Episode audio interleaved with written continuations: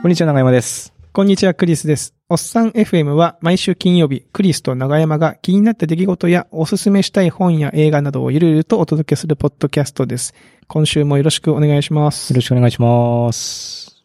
あのー、前にネットフリックスで字幕を英語にしながら、はい。英語各種、そのネットフリックス見るときは、まあ、せめて英語の勉強をしようみたいな感じでやってまして。で、まあ、ネットフリックスの他にもなんかないかなと思って、その海外でレディットっていう掲示板っていうのかなはいはい。 2チャンネルとまたちょっと違いますけども、まあ、英語圏の、そういったいろんな趣味や話題ベースにいろんなこうスレッドが立てられるような感じの、えー大きな、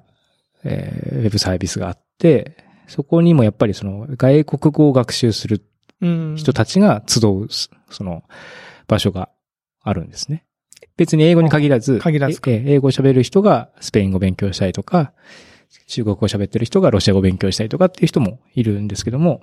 で、そこにこう、一個、こう最高の英語学習法を発見したみたいな感じのスレが立ってて、お、なんだなんだ、この釣りタイトルみたいなやつだと思ったら、その Twitch っていうゲーム配信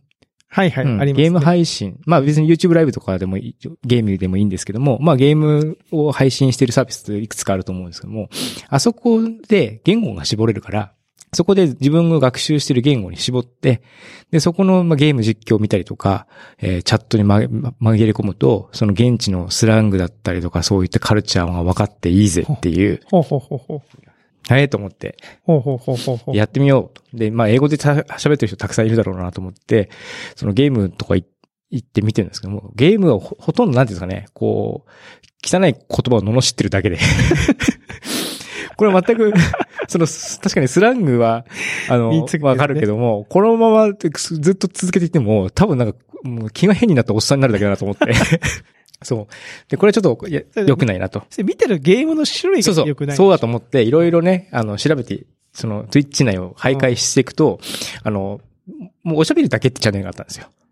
ほうほううほん。うで、。これじゃんと。ほうほうう。ん。なんで、その、もうず、ずっと、その、スマホとか、PC とかで配信をしてるだけ。で、ずっと向こうでおしゃおしゃべりしてるんですよ。女の子が。うんえ、それは何ゲームじゃなくて。ゲームじゃなくて。もうゲーム、 ゲームすらしてない。ジャストチャッティングっていうジャンルがあ って、その、だから公式にも認められてるジャンルなんですよ。しかも結構ユーザー、ユーザーというか、その何人っていうのいる結構多いんですよ。あで、それか、そのし、割とターンが長いゲーム、シミュレーションゲームだったりとか、はいはいはいそういうものだったりとかすると、まあ、ほとんどおしゃべりなんですよね。あ。まあ、要は操作して、うんあとはちょこまちょこっと待ち時間しみてたいそうなで、結果が。が出て、わーとか、あと、そソシャゲみたいなやつとかも、うん別にあれってソシャゲも一生懸命ゲームするわけじゃなくて、なんかずっとおしゃべりしながら、みたいな感じで、結構そういう、あ、あこういうのを見ればいいんだと。ただね、拳銃持って、なんか戦場にいて、バンバン人を撃ちまくるような映画だと、あ、いや、そうそうゲームだと、も う はわー、殺せーみたいなことしか言ってないんで、いはいはいはい。うんで、そう、見てたら、な、その、特にジャストチャッティングのところは、女の子が、割とこう、綺麗な女の子が普通にこうおしゃべりしてて、えあこれめっちゃいいな と。で、何人かサブスクライブして、ー、えー、僕も見てみようかな。うん。いや、これね、おすすめですよ。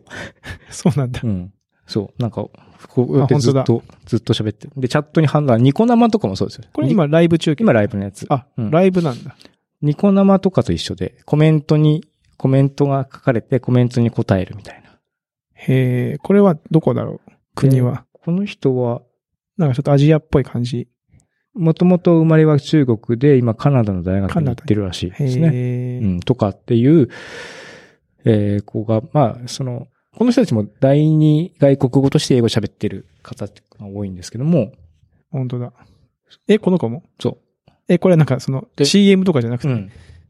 あの、2、3人、すごい、もう、ストリーム多分、なりわいにしてると思うんですけども、生活してると思うんですけども、ほぼ24時間ずっと自分でスマホ持ち歩きながら、ずーっと喋りながらずっと配信してる。この子とか普通にアイドルっぽいじゃないですか。そうなんですよ。ええ、で投げ銭とかされるんで、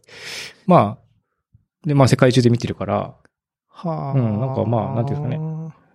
うまくいけば、それで別に生活できそうだな、みたいな。で、その確、で、もちろん日本とかにも、たくさんその、まあ、スマホのね、ライブ配信サービスとかもたくさんあるけども、しインスタグラムでもライブあるし、うん Facebook もあるし、あるある。まあそういうので、こう、外国もそうだ、なんか日本のやつ結構、ね、普通にまあ、レコメンドされるから見てたけど、うんこれで英語見りゃいいんじゃんっっていうのをちょっと思って、いいんじゃんっていう か、そういいのもありだなと思って、ちょっとその辺を今、見てますね。うん。まあなんかこう、いわゆる生の英語というか、。そうそうそう日常会話とかの。うん、で、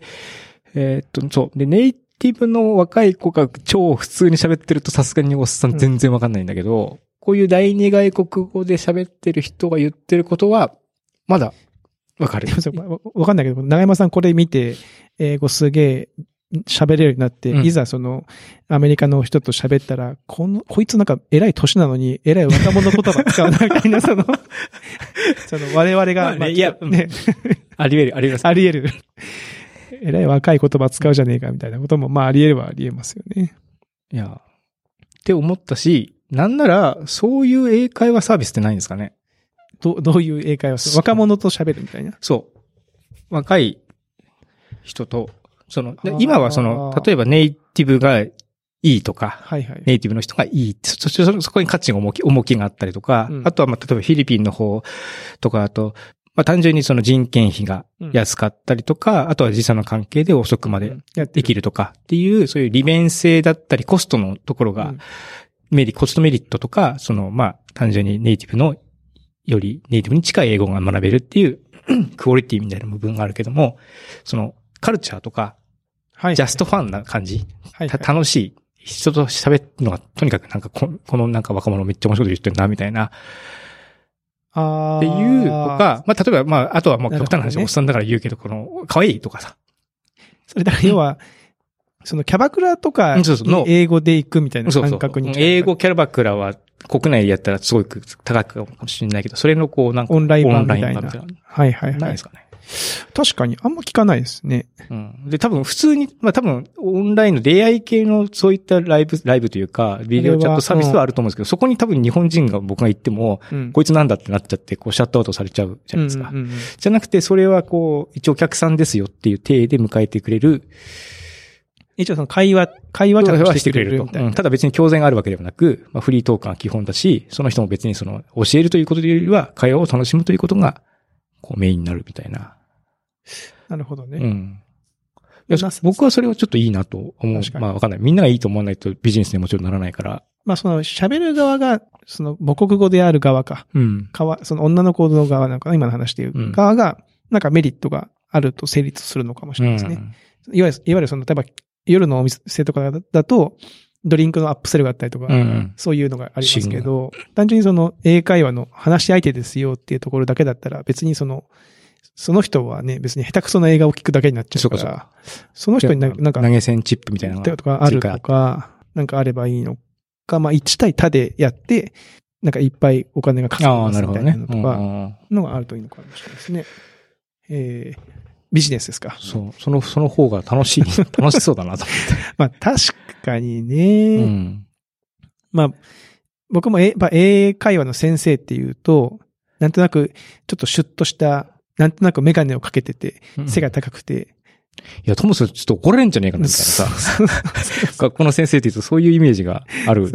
や、僕、前も言ったけど、あの、本当あの、大学の英語の授業で、ちょっと生きって、my name is Chris みたいなこと言ったら、no, your name is Chris つって、めちゃめちゃ怒られた。あの、お前はね、CHRIS じゃねえみたいなことを、めちゃめちゃ怒られた、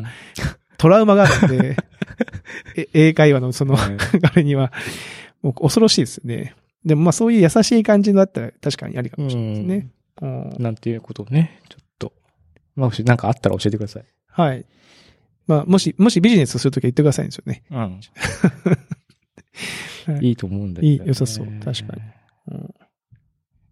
まあ、そんなことなんですあ、もうよかった。そうそうそう。ほんで、まあ、英語の学習なんですけども、急に英語ぴょんってメールが来たんですよ。で、僕、昔、海外から物を買うために、うん、海外の住所を発行してくれて、そこに荷物が届くと、日本の僕の住所に発送してくれるっていう転送サービスっていうのがあって、へそうすると、海外の本とか、海外発送はしてないけども、そのものが買えたりとか、まあ、ガジェットとかでやってる人もいるかもしれないけども、はいはいはい、えっ、ー、と、国内で買えない、まだ販売されされてないガジェットとかも、まあ、もちろんその転送手数料とか、輸送料もかかるんで、まあまあ上に乗っかってくるから、本当に欲しいものしか買えないですけども、うん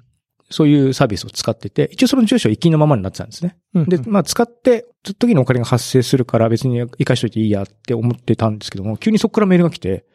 ナイフが2本、え入荷しましたんで、お日本送りますね、みたいなメールが来てるんですよ。で、ナイフ2本、ちょっとなんか猟奇的な匂いがしますけど、大丈夫ですかおナイフ2本。かっこ固定刃って書いてあって、おううん折りたたみじゃなくて出てるやつ。出てるやつう。ん怖っ。で、これちょっとこんな送られてきて、完全に引っかかってなんかされても困るし、そもそもね、もっとめちゃめちゃ長いナイフで、うん。何してんのお前みたいな感じになったらうん、やべえなと思って。銃刀法慌てて、ね。うん うん慌ててもう、メールこれちょっと、あの、人に覚えがないし、もしかしたら詐欺詐欺かもしれないから、ちょっと調べてくれっていう、いうメールを英語で書いて、やっぱそういうでチャ緊急度がチャ高ッいとトで誘導されたからそこでチャットして、みたいな感じで、だから、もうなんか、緊急、すげえ焦ってたから、もう、背に腹は変えられて、どんどん英語をかけるわ、と 思って。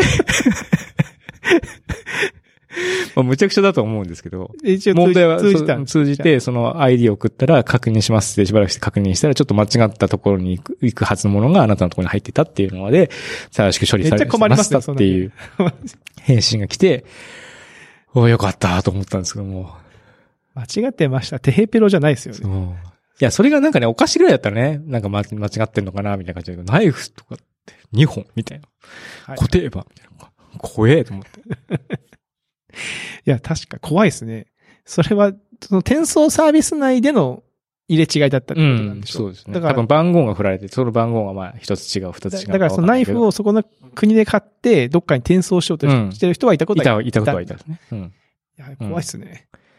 いや、でもその、すぐ気がついて反応できてよかったですね。よかったですねその手元に来てたら、やっぱ、スうん、スパムメールだと思ってね、うん。とかスパム判定されてたら、それ、それ逆にその手元にもし来てたら、どういうフローになるんですかね物が来てしまった場合は、送り返すのその場所に。ん。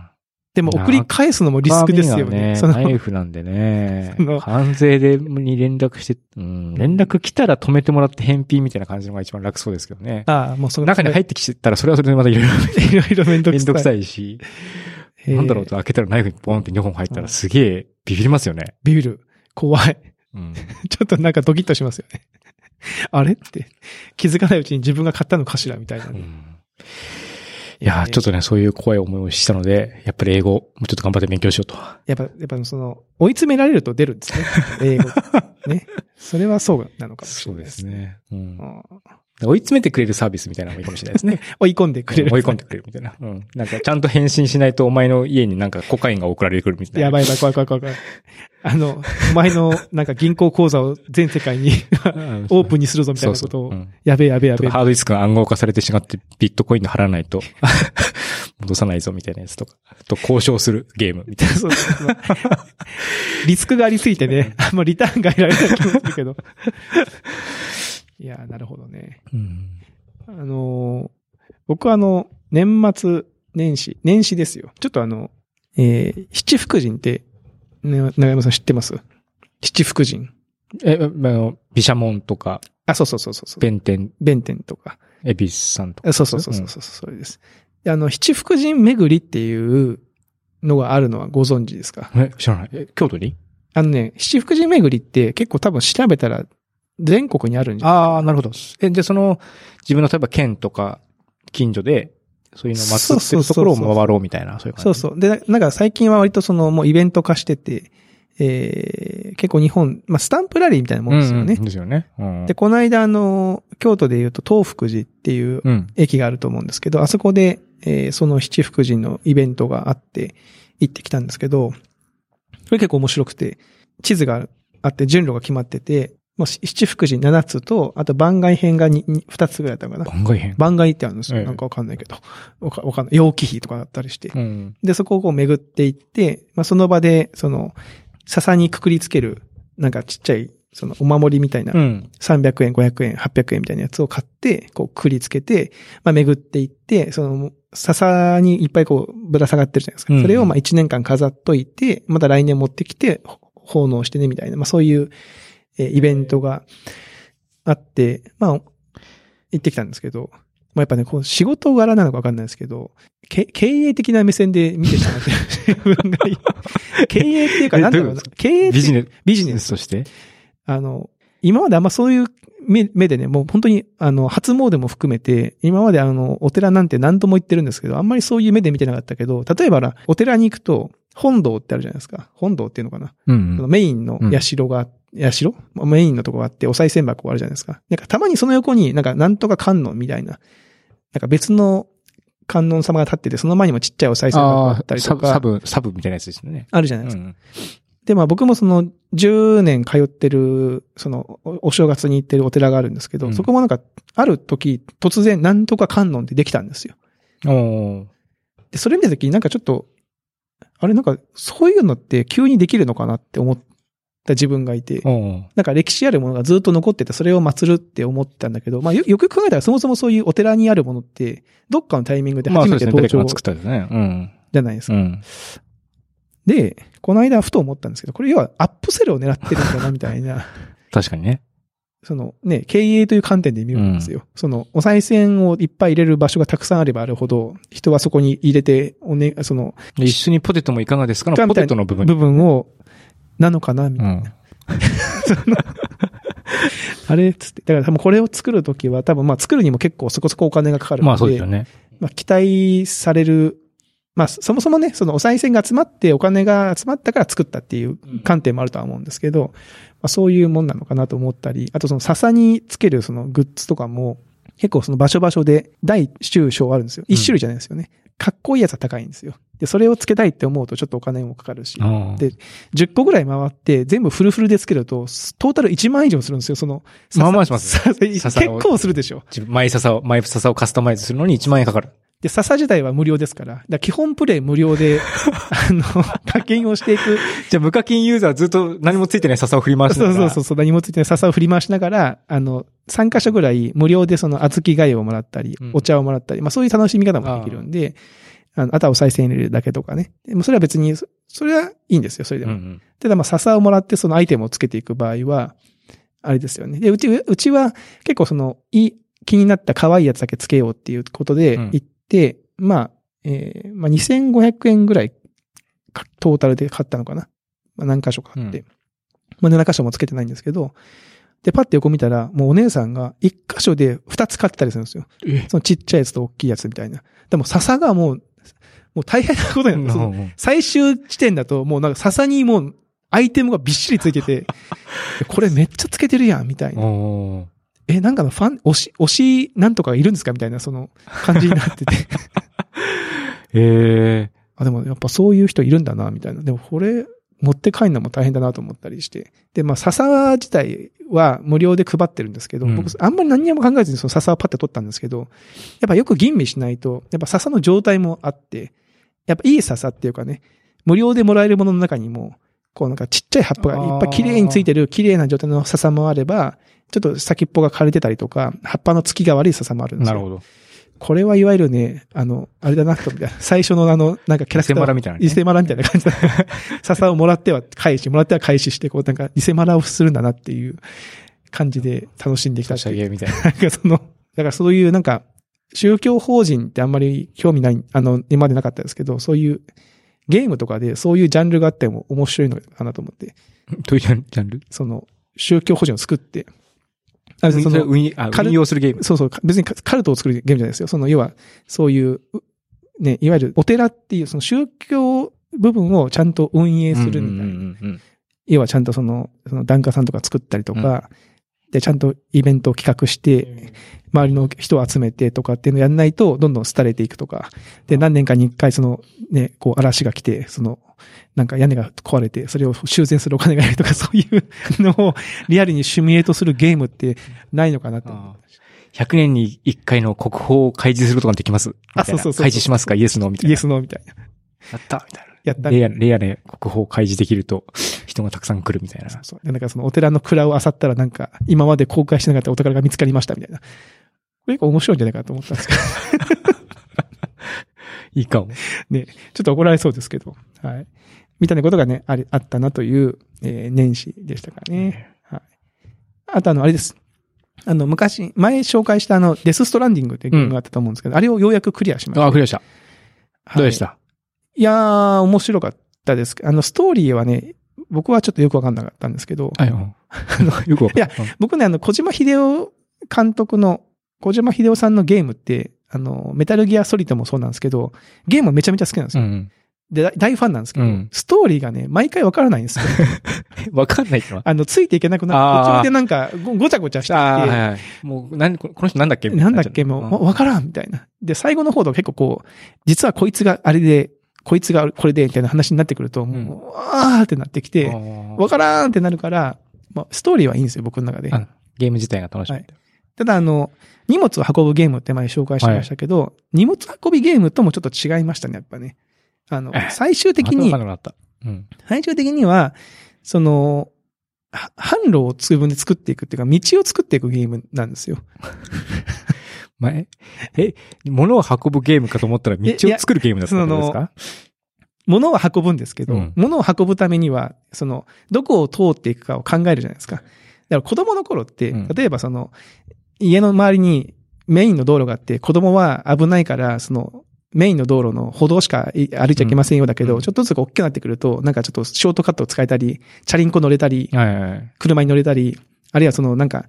ね細い細い路地道をこう通ってショートカットしたりとかはいはいで、しますねだんだんとできるようになってくるじゃないですか。で、それって結構楽しいと思うんですけど、そういう感覚があって、うーん。さで、最初できること少ないんだけど、その、く車が増え、バイクが増え、で、道を作り、で、なんかその、なんだろう、こうケーブルでピシューで渡れる道具を設置できるんですよ。おーそうすると、その、ここに立てて、ここに立てると、あーそこをショートカットで山から山へ一気にいけるみたいなのあを自分で考えて、それに設置して、おこれだと今までこう、だいぶ時間かかった場所はだいぶショートカットできるぞみたいなやつを考えていくのが面白いゲーム。ーおー最終的にそこに行き着きましたね。自由に移動できることの喜びみた喜いな。びみたいなやつをを獲得していくっていうのが、あのゲームの面白さの部分かなというふうにはへー思いました。はい。すい ません。ますますわからん。わからなくな った。はい。まあいいです。というところですかね。えー今週の話題とはい。してま、しましては、デスストクリアして。デスストね、クそリのアし七ました福神巡りとデスストは関連性ない。やっぱデスストやってたから、 なんか、細い道とか見つけると、こっちい行ったらショートカットできるんじゃないかみたいな。 あと、その、なんだろうな。あの、デスストってこう、背中に荷物を背負って、うんこう、えっちらほっちら行くんですけど、自分がそういうシチュエーションになると、なんかそのゲームの中のキャラクターとシシンクしてくるところありあますよね。でリュックを背負って移動してると、なんか、ゲームのキャラクターと同じ格好でこう、なんか道をこうって行ってたりするみたいな。はい。ーデススト好きすぎて終わっちゃって、ウーバーイーツ始めましたっていう人いた。がいて。面白かった。いや、それ、そういう人はデスストもう一回やったらいいんです けどね、極めにかかってんなと。極みにかかってますね。うんはい。というところで、はい。えー今週のおっさん FM は以上ですかね。はい。引き続きお便り等々もお待ちしておりますので、よろしくお願いいたしますよろくお願いいたしますそれでは皆さん、また来週お会いしましょう。さようならさよなら。